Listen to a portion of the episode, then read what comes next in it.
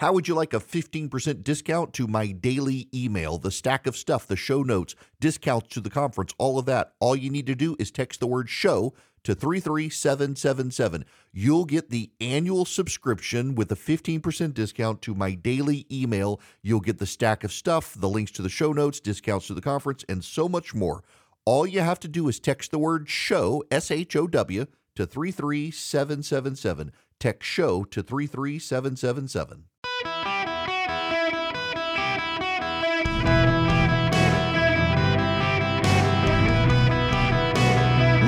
To the Erick Erickson Show podcast, Hour 3. Greetings, conversationalists. Delighted to have you with me. It is Erick Erickson here across the fruited plain. The phone number 877 973 7425. If you want to be on the program, you can text Eric to 33777 and sign up for the show notes, the stream, get the podcast everything you need. I, I got to play you this audio from CBS News about their polling that came out over the weekend, shocking everyone. The rate is slowing, but prices are still high. And so when you ask people, okay, the jobs market is strong, yes, they acknowledge that, but their income isn't keeping up with inflation. And that's that immediate pocketbook impact where you see such big numbers say that because prices are still not back at those pre-pandemic levels. Right. Um, and, and when you look at what can be done yeah. from there, people say, okay, well, number one, there's no appetite for more rate hikes, and that's that's important. That's affecting a lot of, especially a lot of young people as well. Um, there's a large sense that they think the president can control inflation. And look, objectively, that may or may not be the case, but it kind of comes with the job, right? Um, they're not certain. In fact, many aren't sure what exactly the White House has done about all of this. And so his handling of inflation in particular remains low. There's just not a lot of good news for Joe Biden out there. Let me jump back to something I noted earlier at the White House Christmas party for the media over the weekend. The president could have reassured the media that he's mentally competent to be president, and instead he gave meandering talking points, and his wife had to keep reminding him it was a holiday party. He didn't do very well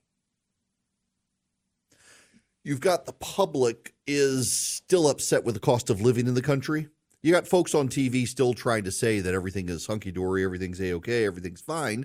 But Americans are having a hard time. They're they're 79% of Americans, according to CBS News, believe they're falling behind inflation. Their income can't keep up. The Wall Street Journal has polling out. Sean Trende from Real Clear Politics has a breakdown of it. Let me read you some of what he notes. It says Donald Trump has double digit leads on being able to best handle the economy, inflation, crime, securing the border, the Ukraine war, the Israeli conflict. Biden has a double digit lead on abortion rights. Everything else is single digits, which sounds good, except things like healthcare policy and Social Security are supposed to be double digit Democratic leads. What really catches my eye are the personal attribute questions. Mentally up for the job for president, Trump up 16. Physical stamina be president, Trump up 34. Cares about people like you, Biden up one, a traditional Democratic strength. On core Democratic themes like protecting democracy, Biden only leads by one. He's up 11 on respects democracy, but how the fact Biden's only up 10 on is honest and only down 7 on is corrupt doesn't bode well for those themes. What really got me, though, was on page 20, they asked if a president's policies helped or hurt. With Trump, it was 4937 help. With Biden, it's 2353 hurt. 53% of Americans say Joe Biden's policies hurt them. 49% of Americans say Donald Trump's policies helped them.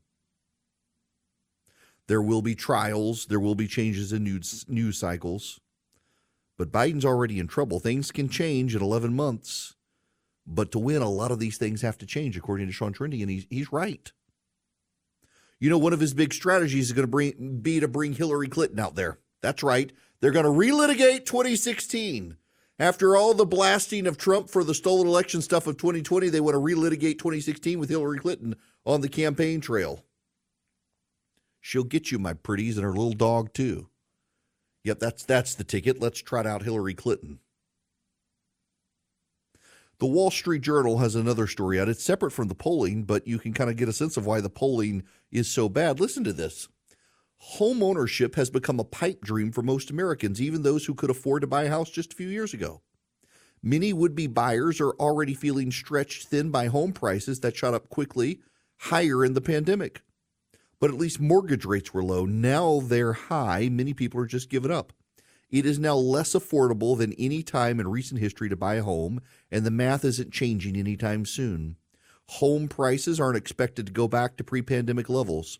The Federal Reserve, which started raising rates aggressively earlier last year to curb inflation, hasn't shown much interest in cutting them. Mortgage rates slipped to about 7% last week, the lowest in several months, but they're still more than double what they were two years ago. Typically, high mortgage rates slow down home sales, and home prices should soften as a result. Not this time. Home sales are certainly falling, but prices are still rising. There just aren't enough homes to go around. The national median existing home price rose to about $392,000 in October, the highest ever for that month in data that goes back to 1999.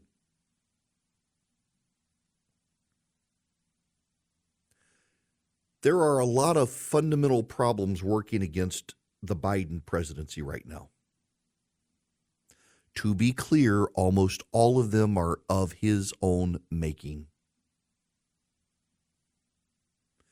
If you'll remember Larry Summers, who had been a Clinton economic advisor, Obama Treasury Secretary, president of Harvard University, as the Biden administration was taking office, he wrote an op ed and he said, Your COVID relief package is going to provoke inflation. Your COVID relief package, Joe Biden, is going to provoke inflation. And a whole lot of good progressives said, no, it's not, Larry Summers. We're using new monetary economic policy uh, we believe the old rules don't apply, and then the old rules came roaring back.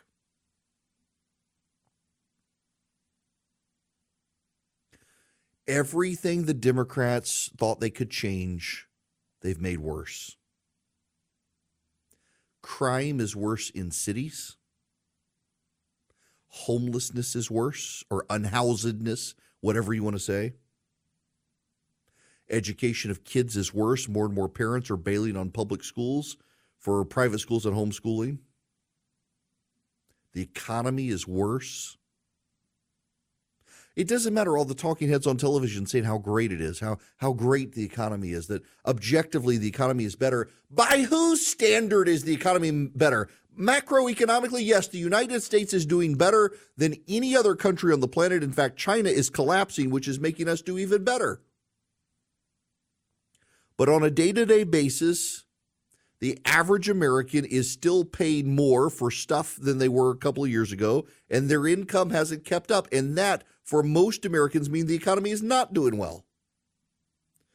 It doesn't matter what the macroeconomics say when the average American says their life and their standard of living is not what it was.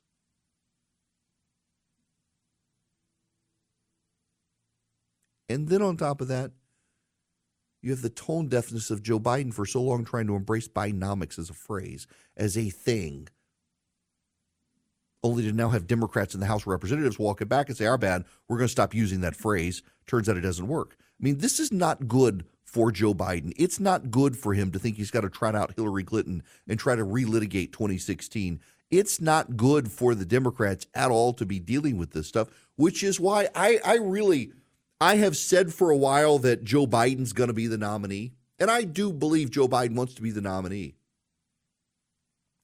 But we have reached the point in the race where it is too hard to replace Joe Biden on the ballot or to compete against Joe Biden in a Democratic primary without Joe Biden himself deciding he needs to go away unless Joe Biden himself decides he's going to go away, he's going to be the nominee. There is no plan B. For the Democrats who love a plan B, as long as you can buy it over the counter accessibly, easily, preferably with insurance to make sure somebody doesn't have a kid, Democrats sure don't like a plan B this time when it comes to Joe Biden. They want to force everyone to stick with Joe Biden. At some point, they're going to realize it's untenable. Here's the ultimate problem for the Democrats Donald Trump should not be doing as well as he is.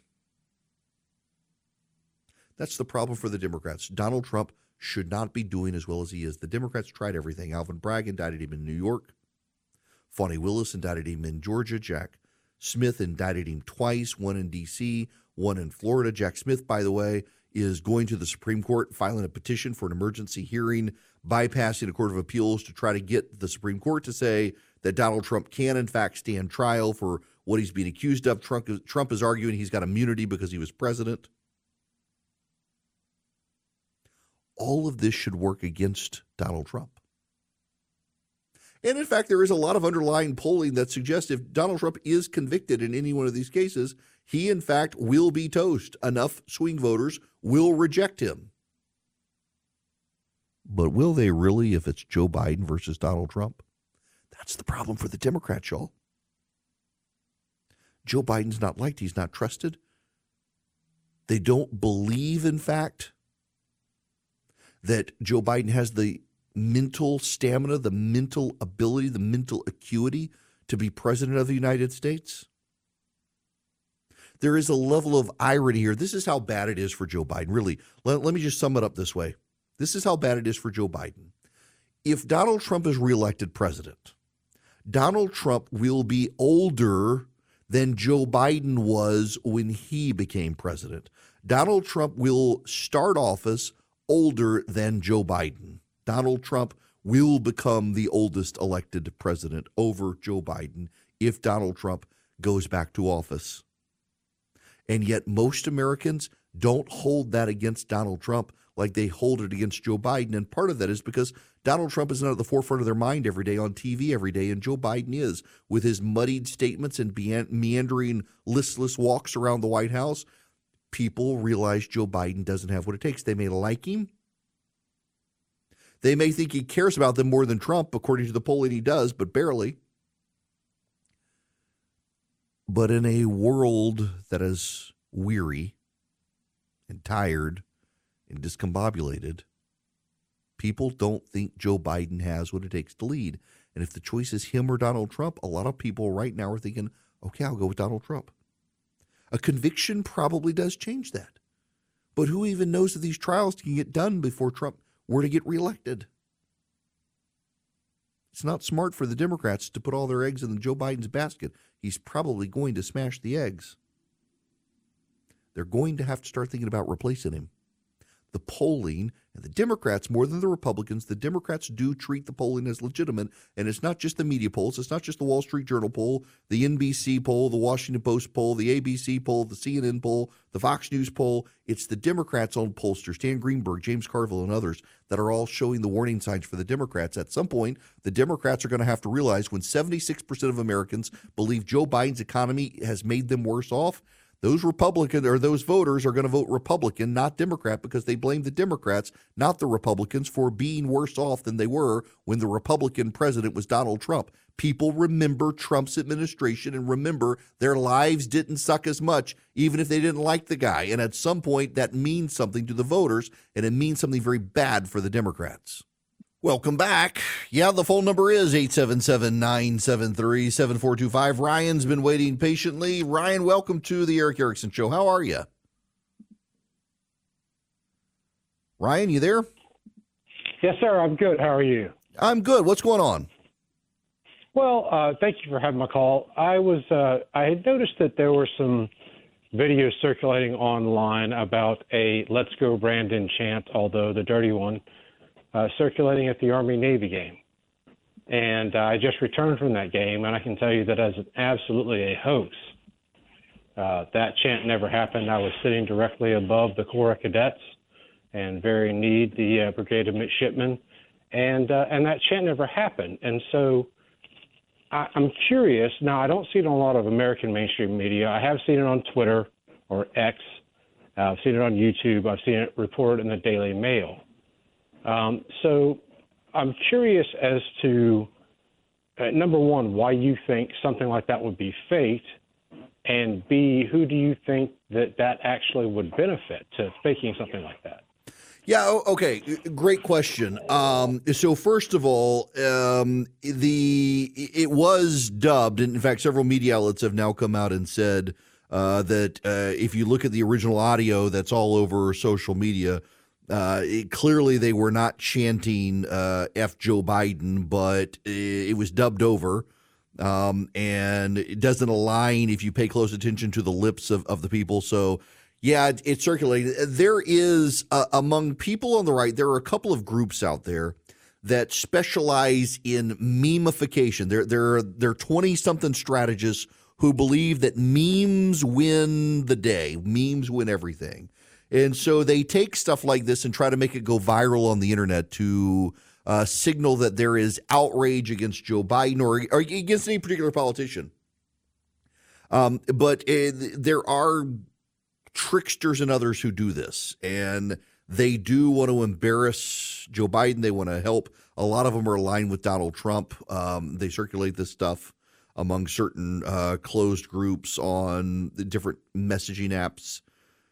And they try to make these things go viral. That's what's going on here. Um, and, and, you know, deep fakes are going to be a real problem. What AI can do is becoming more and more impressive in uh, producing this sort of stuff.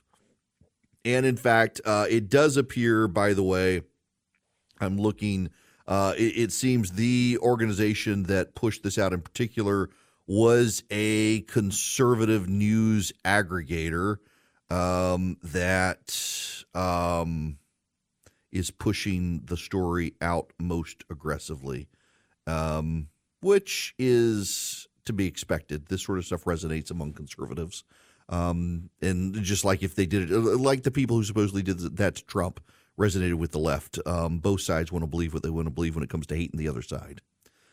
Now, I got to move on. Patriot Mobile, uh, they want your cell phone business. They'll give you guaranteed great service from Patriot Mobile. And not only will they give you guaranteed great service, but they will fund the causes you care about as a conservative as their profits grow.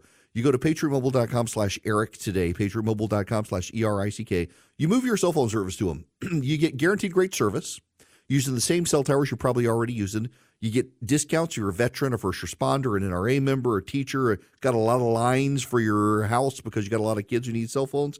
They can take care of you, give you good discounts. PatriotMobile.com slash Erick. You can also call them if you don't want to do it over the internet. You call them at 972 Patriot, 972 Patriot. You tell them I sent you. You get great service using the same cell towers you're probably already using. You get 5G data voice, all you need. And as their profits grow, they're giving to the conservative causes you care about grow, from the Second Amendment to the pro life movement to even funding the campaigns of parents, conservative parents, who are running against woke school board members. They engage on your behalf. PatriotMobile.com slash Erick or 972 Patriot. Go move your cell service to them today. Without the ones like you, who work tirelessly to keep things running, everything would suddenly stop. Hospitals, factories, schools, and power plants, they all depend on you. No matter the weather, emergency, or time of day, you're the ones who get it done. At Grainger, we're here for you with professional grade industrial supplies. Count on real time product availability and fast delivery. Call clickgrainger.com or just stop by. Grainger for the ones who get it done. Welcome. It is Erick Erickson here. The phone number 877-973-7425 if you want to be on the program. Over the weekend and then today, the New York Times and a couple of other news publications of the left have run Republicans pounce headlines about the anti-Semitism on college campuses. Republicans pounce on the presidents of Harvard and MIT and the University of Pennsylvania. Republicans pounce on rising anti Semitism in college campuses to relitigate culture war issues, among other things. Very notable that, in light of the anti Semitism on campuses, what these headlines kind of admit is that Democrats are not. Now, in fairness, there is actually bipartisan outrage over what these college presidents said. And I, I, I, I don't want to make a partisan point on this. I really don't. Because when you have bipartisanship on an issue like this, uh, it deserves to be commended to hear those college presidents say what they said and to have bipartisan outrage is a good thing. What's notable is that the New York Times chose to cast this as Republicans pounce as opposed to bipartisan outrage. The New York Times can't help that it wants to frame this in some way critical of Republicans. But the larger issue here is a wake up call among people as to what's going on. I, I want to play for you this exchange between um, Ali Velshi and I, is it Hanan Ashrawi from uh, Gaza, who's a longtime spokeswoman. I thought she was dead, but I think it's it's her. Um, but listen to this very carefully. Listen to this exchange with Ali Velshi because of something that doesn't happen. The mechanisms probably will have to involve international engagement, and certainly the U.S. administration has disquali- disqualified itself completely. This administration has proven to be party to the conflict, has aided and abetted genocide, has funded it, has sent weapons to, to Israel without any kind of uh, restraints and accountability and then talks about two-state solution. Again, it's disingenuous. Kill fewer people, they say. Well, don't kill any people. That's what we're saying. And let's start immediately with a cessation of Israel's aggression and massacres and genocide, and then let's inject some kind of justice and respect for international law and humanitarian law, which Israel has totally rejected from the beginning. It sounds like those things that you outline are a long way away, but we must discuss them in the hopes that they uh, they appear sooner than we we all hope. Hanan Ashrawi, as always, thank you for joining us. Yep, it was Hanan Ashrawi. She, Hanan Ashrawi, let me let me let me do this. Sorry, I'm my I, I how do I want to say this? I want to say it this way on the Comcast owned network, MSNBC. Palestinian, longtime Palestinian activist Hanan Ashrawi said the United States was complicit in aiding and abetting genocide of a people. And the anchor on the Comcast owned MSNBC, Ali Velshi, did not correct her, did not challenge her, did not push back at her, but accepted her statement as fact. An American news anchor on an American news network, MSNBC, when hearing the United States is complicit in genocide, didn't challenge it, just accepted it as fact.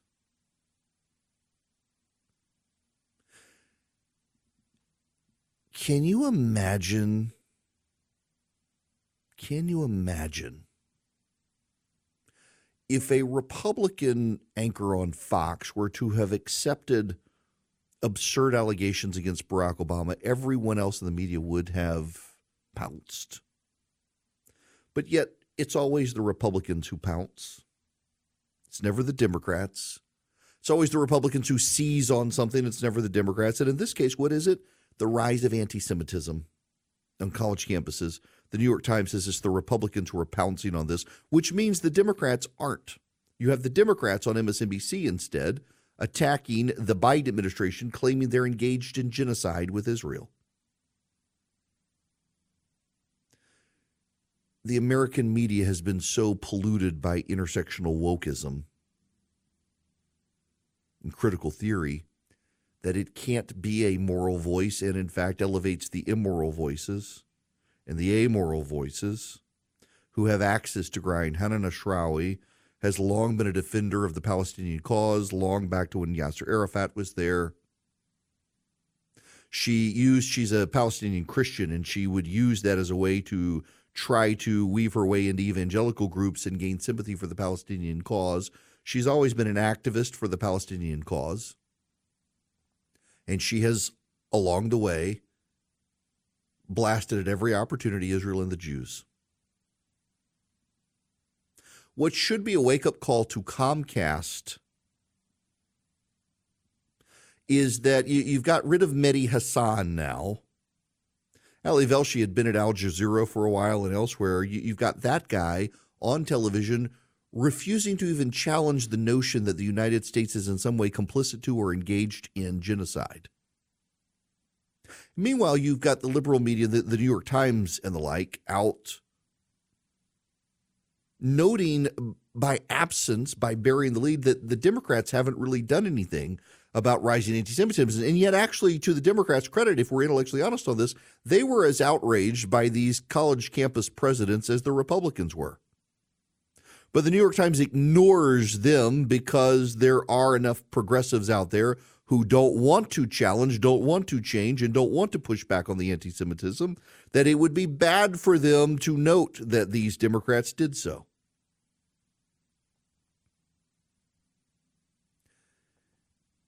It's just an interesting sign of the times that the New York Times can't give Democrats credit for pushing back on anti Semitism and instead turns it into a blame the Republicans for pushing back on it. Somehow it's it's the Republicans who are bad for pushing back on what exactly? Anti Semitism. Niall Ferguson has a piece at the Free Press. For near, uh, if, oh, stupid Papa Windows getting in the way. In 1927, the French philosopher Julien Benda published La Trahison des Clercs, The Treason of the Intellectuals, which condemned the descent of European intellectuals into extreme nationalism and racism. By that point, although Benito Mussolini had been in power in Italy for five years Adolf Hitler was still six years away from power in Germany and 13 years away from victory over France, but already Benda could see the pernicious role that many European academics were playing in politics. Those who were meant to pursue the life of the mind, he wrote, had ushered in the age of the intellectual organization of political hatreds. And those hatreds were already moving from the realm of the ideas into the realm of violence, with results that would be catastrophic for all of Europe. A century later, American academia has gone into the opposite political direction, leftward instead of rightward, but has ended up in much the same place. The question is whether we, unlike the Germans, can do something about it. For nearly 10 years, rather like Benda, I have marveled at the treason of my fellow intellectuals. I've also w- witnessed the willingness of trustees, donors, and alumni to tolerate the politicization of American universities by an illiberal coalition of woke progressives, adherents of critical race theory, and apologists for Islamic extremism. Throughout that period, friends assured me that I was exaggerating. Who could possibly object to more diversity, equity, and inclusion on campus? In any case, weren't American universities always left leaning? Were my concerns perhaps just another sign that I was the kind of conservative who had no real future in the academy? Such arguments fell apart after October 7th as the response of radical students and professors to the Hamas atrocities against Israel revealed the realities of contemporary campus life that hostility to Israeli policy in Gaza regularly slides into anti Semitism is now impossible to deny. You know, what's really striking is a couple of Hanukkah displays around the country have been vandalized. If it's not about, if it's not supposed to be about the Jews but Israel, which is what they say, then why are menorahs being targeted for vandalism? Because it's always been about the Jews. When you embrace the idea of critical theory and intersectionalism, you come away with a perverted sense of world history. I want to read for you a, a tweet which is, in my mind, remarkable. Now, granted, it comes from just some low follower account on Twitter, but it's actually really telling that someone like this would put this up. So, Mark Zell, is the vice president for Republicans overseas and co chairman of Republicans overseas for Israel. He has a son who has signed up to help the Israeli Defense Forces fight. They're in the Gaza Strip. Several of his son's comrades in his brigade have been killed or seriously wounded. He's not heard from his son. He doesn't know if his son is living or alive. Living or alive, living or dead. And so someone responds to him as an American, why is your son fighting for for an army? Person responded to that guy asking the question said his son is Jewish and fighting to make sure there remains a Jewish homeland. To which this random person on the internet, steeped in critical theory, replies, then he can go live in Brooklyn or Poland or Russia, where Jews actually came from, and leave Canaanites to live in the land they're indigenous to.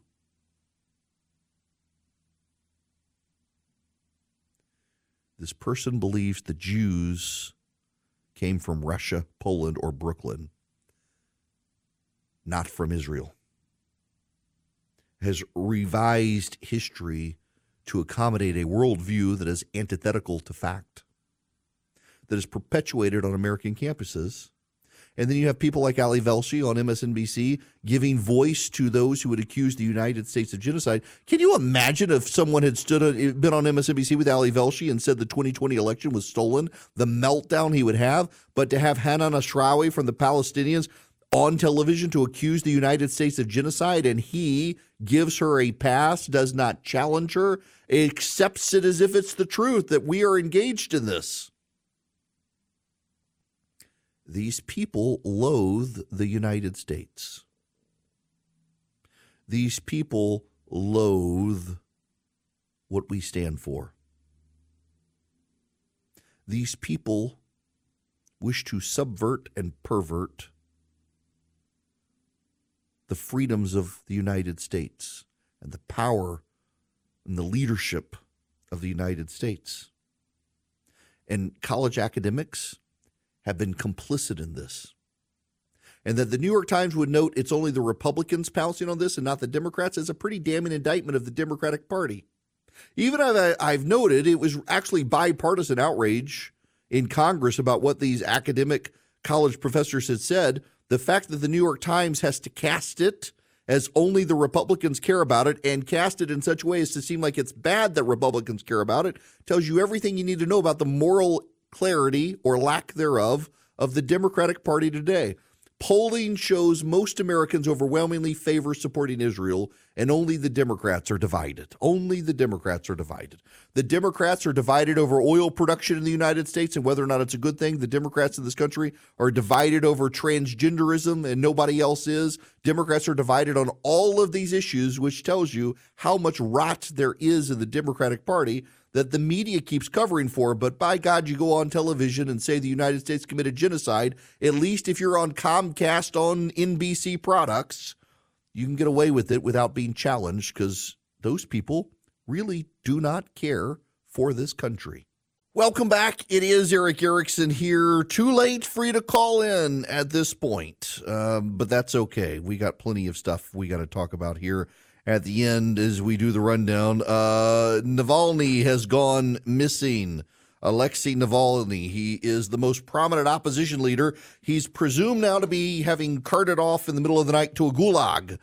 He's been a thorn in Vladimir Putin's side. Um, I, I, gotta say, um, there's a fear scenario. You, you know, I, I support funding the Ukraine war effort, and, and uh, Volodymyr Zelensky is in Washington, D.C., trying to make the case, and I think we should help uh, provide the Ukrainians arms uh, so that we're not over there fighting, which I know some probably would like. I'm, I'm kind of opposed to us sending our kids to Ukraine. The Ukrainians don't want us, they just want to buy them buy weapons. But there is this the hysteria as as, reality setting in. You know, I think JD Vance is right that the Ukrainians are to ultimately have to give up some of their territory. They may not want to, but that's the reality here. And I believe, and I'm told behind the scenes, that um, the Biden administration has come to that conclusion and is slowly trying to convince the Ukrainians that that's going to be the necessity of it. I just kind of think that this fear scenario that, oh my gosh, if we let the Russians win in Ukraine or, or get any sort of territory, they're going to invade everywhere else. I, I think that's kind of overblown.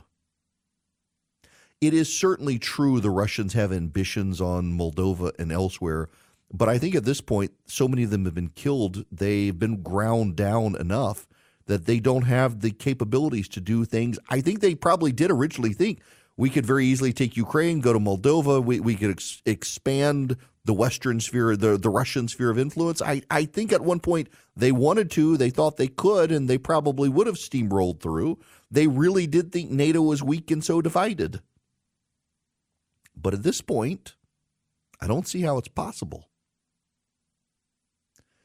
I think we should help the Ukrainians because I don't think we need the Russians to take over Ukraine. I do think the Ukrainians are going to have to give up some territory. But if we don't help them, the Russians, I think, will be emboldened on a greater scale, not not to invade, but to surreptitiously disrupt. They've been spending a lot of money to play in elections around the world, to disrupt different political parties, to build media apparatus that spread disinformation. The Chinese as well, and the, the Iranians with them. I, I we we don't want to embolden them. But as much as I want to support the Ukrainian war effort, I, at some point it's going to have to dawn on them that you're giving up some territory. Like it or not, you lost some territory. And in having lost that territory, you're going to have to uh, recognize that um, you got you got changes that are coming to your country. It's something they don't want. I realize it's something they fought hard to prevent. I realize. But they launched a counter operation against the Russians and it wasn't successful. Uh, the heart of winter is beginning to come. Things are going to wind down in the fighting effort there. Uh, they're running low on resources. Something's going to have to give. And if the president were smart, he would begin to push Zelensky that we'll give you money, we'll give you weapons, we'll stockpile and arm you but you're going to have to start thinking about what territory are you going to officially recognize as now part of Russia, including Crimea, which is the biggest claim of the Russians to it. The Russians have long had a historic claim going back to Catherine the Great, the Empress of Russia, the Tsarist of Russia. They're going to have to think about that. At the same time, we're going to have to think about what we can do to help Israel. And this White House seems to be going wobbly because they don't want to offend progressives by supporting Israel doing what it has to do to get rid of Hamas. Even Bernie Sanders is providing more moral clarity. We can't accommodate Hamas. We need to kill them off. And we should allow the Israelis to do it.